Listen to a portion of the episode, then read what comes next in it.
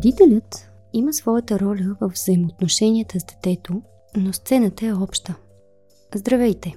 Аз съм Теодора и днес съм тук, за да ви представя една от моите любими книги Забравеното изкуство да възпитаваш. Авторката се казва Микалин Дюклев, а преводът е благодарение на Румяна Автанска. Издателството е Изток-Запад. Вълнувам се безкрайно много, че имам възможността да споделя своите впечатления, емоции и уроци, които научих от тази книга. Преди това ще се представя накратко. Майка съм на две прекрасни деца.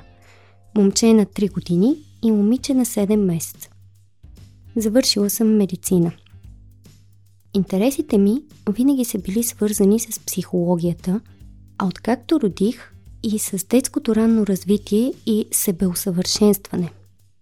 Започнах да чета по-задълбочено по изброените теми и колкото повече чета, толкова повече искам да уча още и още.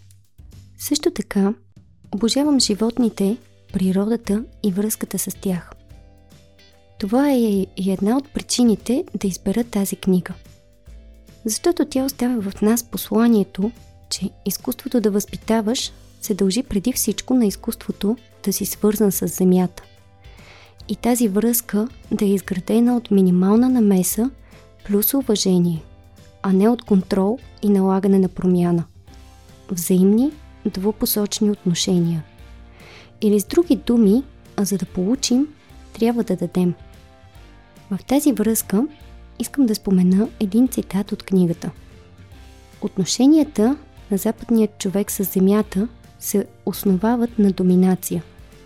Хората трансформират земята и изчерпват ресурсите й с главоломна скорост, оставяйки за бъдещите поколения съвсем малко. Даровете са в една единствена посока. Хората вземат, контролират и променят земята и животинският свят. Край на цитата. Сега се замислете. Не е ли абсолютно същото положение и в взаимоотношенията ни с детето? Не влизаме ли точно в този капан на контрола, постоянната намеса и опити да променим нашите деца, изчерпвайки ресурсите им от креативност, любопитство, спонтанност, уникалност, индивидуалност и оставяйки ги по-тревожни и по-слабо подготвени за неочакваните ситуации в живота. Не налагаме ли контрол на храненето, контрол на спането, контрол на играта, на поведението, на реакциите, на взаимоотношенията ни с децата.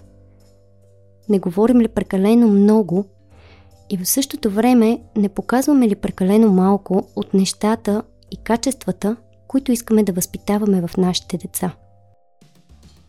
Тази книга ми помогна да разбера как и защо е важно да сме по-тихи и по-смирени родители – Запознаме с изключително простички, бих казала интуитивни, лесни и бързо приложими методи и подходи. Помогна ми да преодолея страха си, че детето ще свърши нещо по нов и различен от общо приетото начин, което ме направи по-малко контролираща и по-гъвкава. Напомни ми да давам време на детето да освои дадени уроци според своя темп на развитие, а не според моите очаквания кога трябва да се случи това. Помогна ми да се освободя от напрежението, какво и как да го кажа правилно на детето. Научи ме, че най-важното е просто да показвам с личен пример качествата, които искам детето ми да притежава. Да бъда щедра, споделяща, спокойна, добронамерена, отстъпваща, мила, отзивчива, толерантна. Да уважавам себе си, своите нужди и да си давам нужната емпатия, любов и разбиране. Толкова е хубаво да се освободиш от страховете. Ами ако не го накажа сега, ще се научи ли? Ами ако не повеша тон, ще ме чуе ли? Ще разбере ли? Ами ако не го принудя, ще го изпълни ли? Ами ако ме манипулира с държанието си? Ами ако се глези? Тази книга ми даде надежда, че всичко това е възможно и приложимо. Даде ми нагледни примери от поколения, служещи за доказателство, Как подходите без наказания, викове, обвинения, критики и шамарене са много по-ефективни. Внесе спокойствие в мислите, емоциите и поведението ми, което веднага се отрази на цялостната атмосфера вкъщи. И не на последно място, тази книга ме накара да погледна на неприемливото поведение и непослушание на децата не като доказателство, че съм лош или провален родител, а като пореден шанс да подобря подхода си, да покажа на детето как е приемливо да заявява нуждите си, да наблюдавам и да се вслушвам в него повече. И най-вече да не се плаша от грешките, а да ги приемам и поправям. Всички тези уроци авторката научава и описва, докато наблюдава и живее известно време при няколко различни семейства, които са част от най-древните общества на света. Дюклев се впуска в това приключение заедно с тригодишната си дъщеря, търсейки ефективни методи и подходи за справяне с проблемното поведение на своето дете. За по-лесно запомняне, Дюклев представя подходите под формата на акроним – СПАМ. С за сплотеност, П за поощрение, А за автономност и М за минимална намеса. Аз ще представя по-подробно първите два. В днешно време от всякъде ни залива информация колко ключово и важно е да сме свързани с детето. Да му отдаваме нужното внимание, да сме сплотени. Но как се постига това в нашето забързано ежедневие – и как да го вместим в графика с всички други задължения, които ни очакват. Отговорът се оказа много простичък. Като съчетаем даването на внимание с ежедневните ни задачи, като допуснем детето в света на възрастните, като спрем да хабим енергия и време, за да измисляме нови и нови игри и занимания, а просто да свършим домакинската работа заедно с детето. Беше огромно облегчение и щастие за мен да открия, че най-доброто, което мога да направя за емоционалното развитие на детето, е да го допусна в моето ежедневие и да го оставя да помага и да дава своя принос. И то от най-ранна детска възраст. Осъзнах, че това е абсолютно достатъчно да покрие основните нужди на детето, без да полагам каквито и да е усилие и старание, без да контролирам този процес – Децата са родени с вродено силно желание да помагат и да са полезни. Тоест, освен че задоволяваме много от нуждите на децата, ние ги учим да бъдат отзивчиви и да допринасят с желание, без подкупи и награди за свършената работа. Децата, които биват въвлечени от рано в домакинските задължения, израстват с ясна представа какво да правят и как да бъдат полезни – без да се налага да ги караме, молим, насилваме, без да напомняме. Нуждата им от внимание и време, прекарано с родителя, е задоволена. Потребността им да се чувстват способни, че могат и те да свършат сами нещо, също е задоволена. Както и нуждата да се чувстват значими, че носят отговорност и приносът им е от значение. Тези деца се чувстват свързани с родителя. Те са сплотени. Тук е важно да спомена, че съвместната работа с едно толкова неопитно човече няма как да се случва по начина, по който очакваме. Понякога е възможно дори работата да се увеличи покрай хаоса, който детето е създало, докато се учи кое как се прави. Но тези наши усилия се отплащат напред във времето. Ако работим заедно с детето, ако му даваме да ни помага винаги, когато прояви желание и по начина по който възможностите му позволяват, без да се намесваме, без да се опитваме да го коригираме, без да го опрекваме, без да даваме насоки и съвети, без да контролираме кое и как да прави, а просто да показваме, директно с наш личен пример. Да му се доверяваме, че дава най-доброто от себе си и да бъдем с детето – тогава то ще се научи да бъде отзивчиво и приспособимо.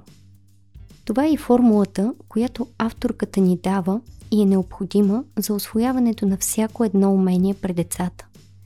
Независимо дали става въпрос за физическо, психическо или емоционално умение. Формулата на трите пъта. Практика, пример, признание. колкото повече детето практикува умението да помага, колкото повече му даваме пример как ние помагаме и колкото повече признание и благодарност му даваме за помощта, толкова по-бързо ще добие умението да бъде отзивчиво. С помощта на сплотеността ние можем по-лесно и естествено да позволим на детето да освоява дадено умение. Без специални забавления, а просто да си вършим работата и да оставим детето да бъде с нас. Мирно, съвместно, спокойно и тихо съществуване. Откакто започнах да включвам сина ми по-често в домакинските задачи, се чувствам много по-мотивирана да свърша работата си.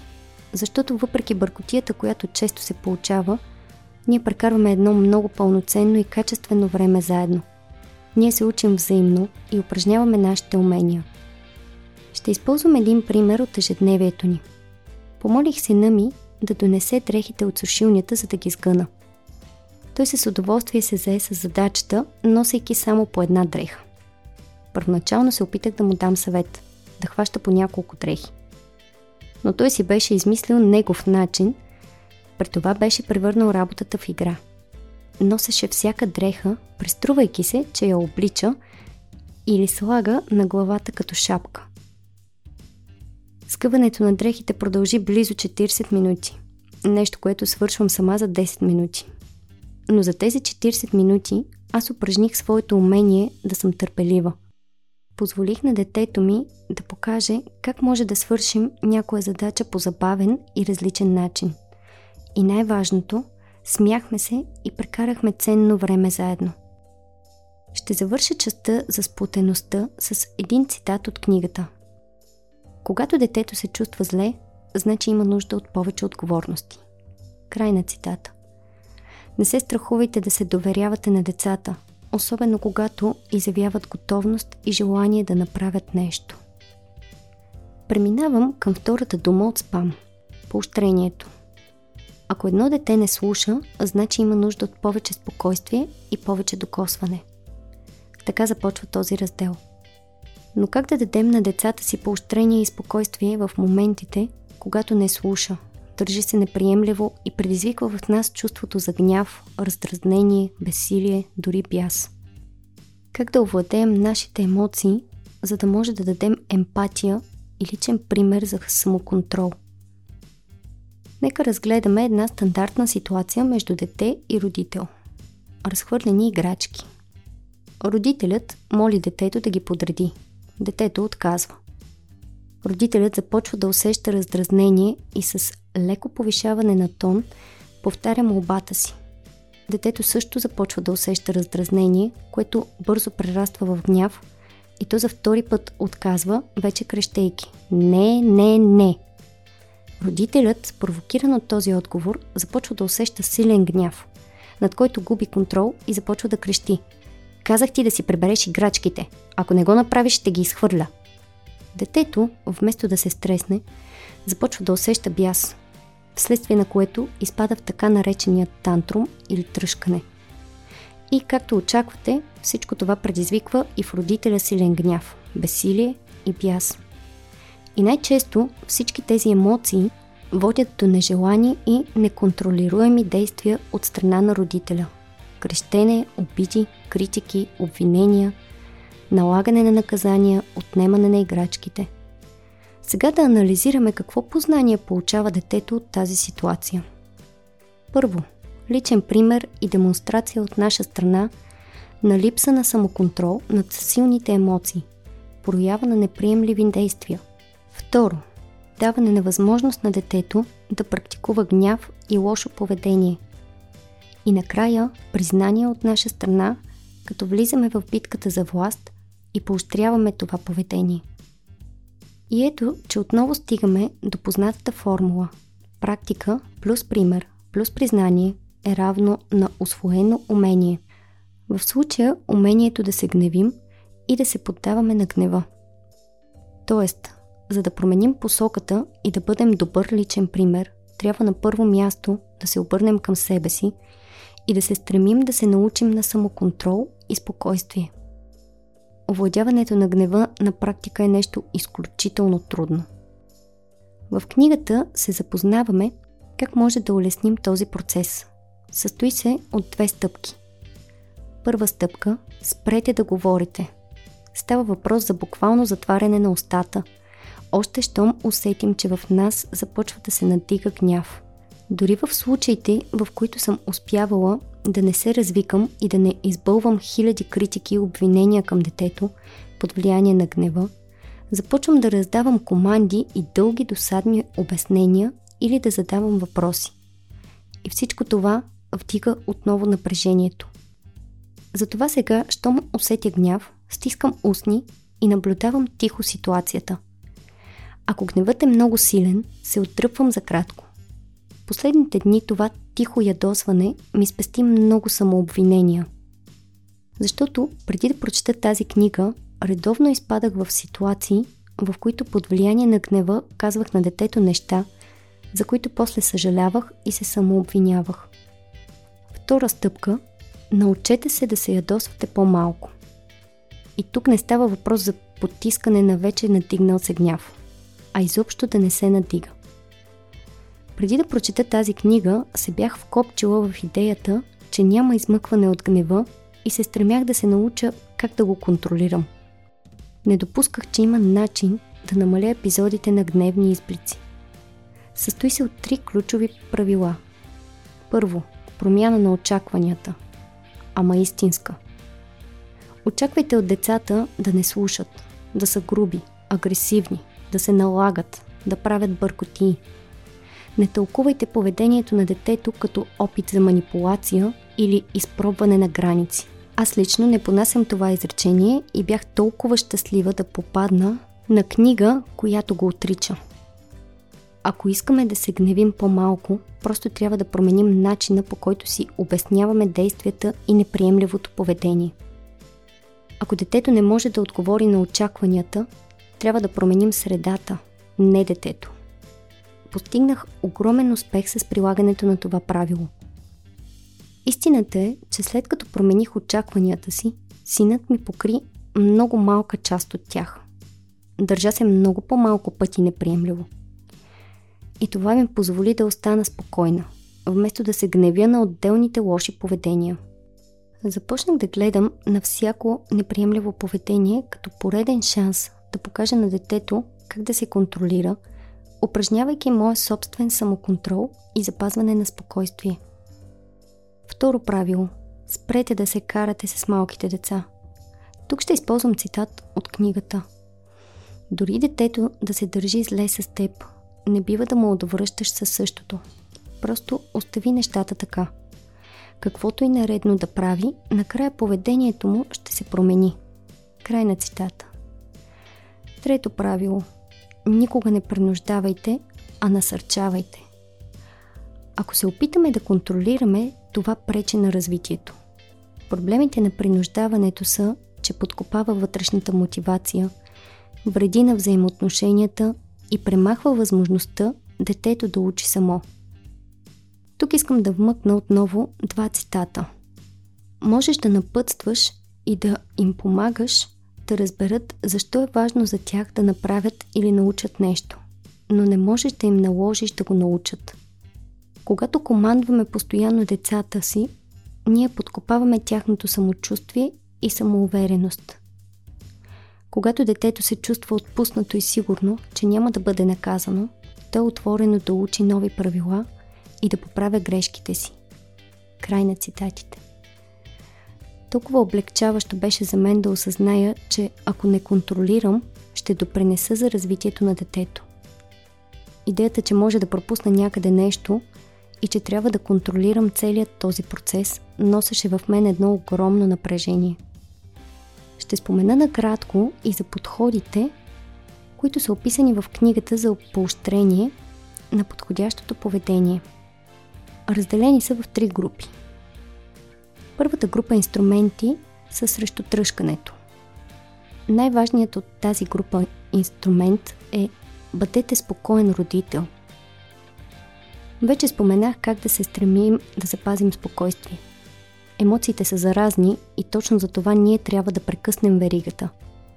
Трябва първо да регулираме собствените си вътрешни състояния преди да очакваме от децата ни да регулират своите. Най-хубавото е, че това е дългосрочен ефект. Цитирам.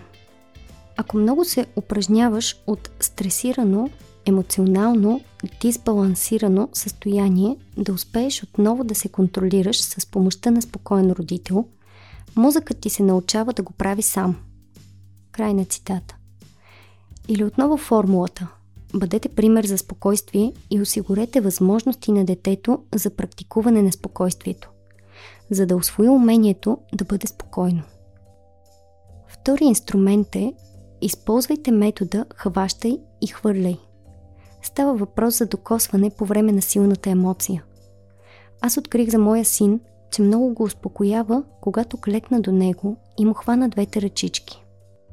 Физическият контакт показва на детето, че е в безопасност и е обичано. Трети инструмент – вдъхвайте благоговение. Ако приемем, че емоциите действат като мускул, това означава, че тези от тях, които се тренират, стават по-силни. Идеята тук е, когато сме на път да се ядосаме, да се сещаме за нещо, за което трябва да сме благодарни. Четвърти инструмент е извеждане на детето навън дори и на терасата. И подкрепа с думи тип в безопасност си, обичам те. Последният инструмент е игнориране на тръжкането. Той е приложим само тогава, когато сме установили, че детето вече е способно да се успокоява само. В общият случай подобно умение се добива около 7 годишна възраст. Лично за мен тази информация беше много далеч от моите представи. Може би, защото имаме склонността да надценяваме емоционалните умения и да подценяваме физическите умения на децата. Ще завърша тази група инструменти с цитат. Децата не притежават емоционалните умения на възрастните. Трябва да им показваме постоянно как действа спокойствието, преди да очакваме от тях да овладеят тази концепция. Край на цитата. Втора група са инструментите срещу ежедневно непослушание. Това са идеи за разрешаване на ежедневното мрънкане, оплакване и настояване. Първият е погледът. Този инструмент е ефективен при по-големи деца и по-опитни родители.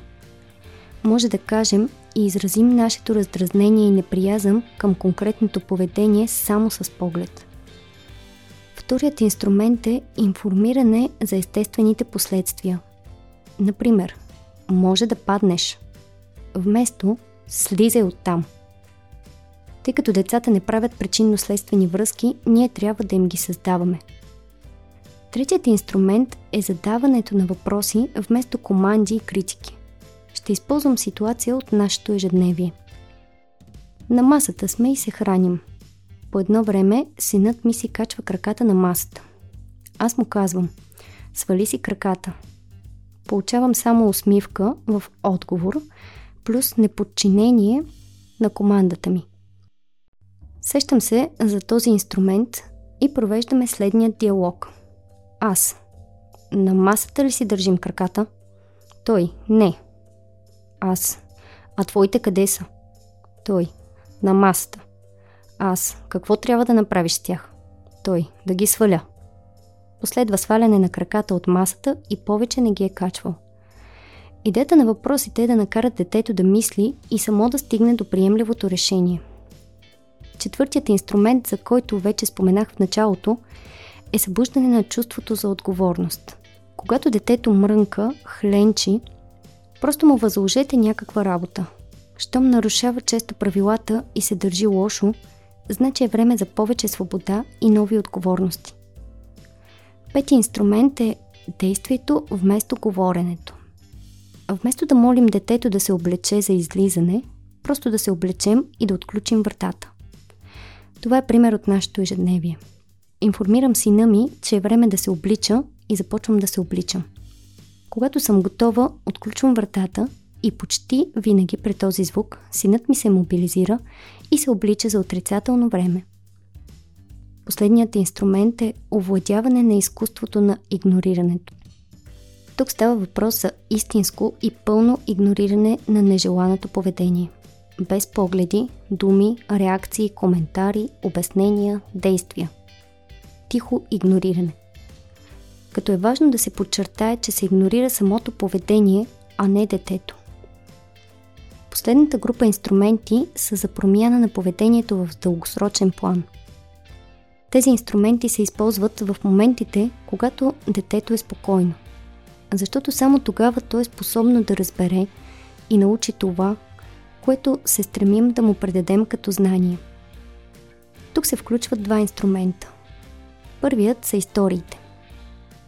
Ще си позволя да изкажа лично мнение за споменатият в книгата метод за промяна на поведението чрез страшни истории. Това е единствената част от книгата, която не одобрявам. За мен няма особена разлика между наказание и страшна история. И при двете детето съдейства водено от страх. На мнение съм, че има опасност от злоупотреба и вменяване на прекомерно количество страх и тревожност в детето. Все пак всяко дете е индивидуална личност и не се знае каква следа ще остави историята в него. Одобрявам другият тип истории, споменати в книгата, тези за миналото на семейството и членовете му. Съдя по себе си. И до днес изпитвам необоснован страх и тревожност от комети, заради разказ в детството ми как ще падне комета и ще загине човечеството. Едновременно с това, с носталгия се сещам за вечерите, прекарани пред печката, в които баба ми разказваше истории за нейното минало, преживени случки, уроци и полуки. Към тази част с истории е включен и методът с говорещия дом. Превръщането на къщата ни в такава, която е пълна с говорещи предмети, е златен и почти винаги работещ метод – Нужно е само да имаме настроение за тази игра и можем да получим съдействието на детето без никакви наказания, молби и заповеди. Например, вкъщи редовно любимите животинки на сина ми го викат да хапва. Или аз викам тях и възлагам на детето задача да ги доведе на масата. Вторият инструмент е така наречените драматизации. Тук се включват ролевите игри с кукли и играчки, в които участниците да грешат и да поправят грешките си. Също така и изиграването на сцени от родителите и детето, състоящи се от преживяни ситуации на непослушание, като детето може да избере дали да играе себе си или родителя. И колкото по-драматично изиграете тръжкането на детето, например, толкова по-ефектно ще е. Важно е да вметна, че по време на тази игра детето не запомня примера. То запомня човешката близост, креативност и това отхлапва напрежението, което води до съдействие от страна на детето. Ще спомена няколко думи за автономността и минималната намеса. Автономността, за която се говори в книгата, не е равна по значение на думата независимост. Разликата е в свързаността – да си автономен означава да имаш свобода. Но към тази свобода има добавени връзки и задължения към останалите. Като връзките включват отговорност към другите и невидима спасителна мрежа. Тя представлява метод, при който даваме свобода на детето в действията, но тайно наблюдаваме, за да се намесим при нужда. Без постоянни обяснения, насоки, съвети просто тихо наблюдение. Автономността не включва в себе си контрол. И за да освоим даването на автономност, в книгата са описани насоки, които да ни помогнат. Например, да опитаме да задаваме до три команди, молби и въпроси на час. Това включва въздържане от вербални команди, какво да прави, да яде, да казва или как да се държи. Това включва да не го питаме какво иска. Ако се налага корекция на поведението, тя да бъде без думи, само с действия и поглед. Да изчакваме малко преди да дадем на детето инструкции, като помислим необходимо ли е изобщо.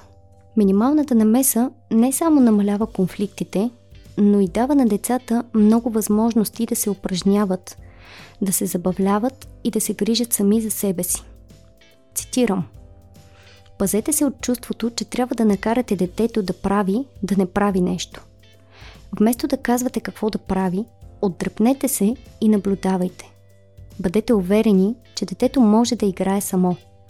Можем да сме сигурни, че децата ни знаят по-добре от нас, от какво имат нужда, за да растат и учат. Край на цитата. На последно място в книгата, но не по важност, е споменато за значимостта на нуждата от социална подкрепа към нас самите. Когато тази наша нужда е задоволена, ние даваме същото на децата, а те на света. Внасят увереност и усещане за сигурност в средата. Създават кръг от любов имат вяра в света. Ще завърша с цитат от книгата. Ако детето се чувства обгрижвано от родителите си и усеща, че може да разчита на тях, то ще носи това усещане в себе си през целият си живот. Край на цитата. Това беше представенето на избраната от мен книга. Искам да изкажа огромни благодарности и признателност към Ели Мантовска за поканата и доверието, което ми гласува. А на вас, слушателите, пожелавам да сте здрави, осъзнати и да си давате нужната емпатия всеки ден. Защото го заслужавате. И защото вие сте най-добрите родители за вашите деца.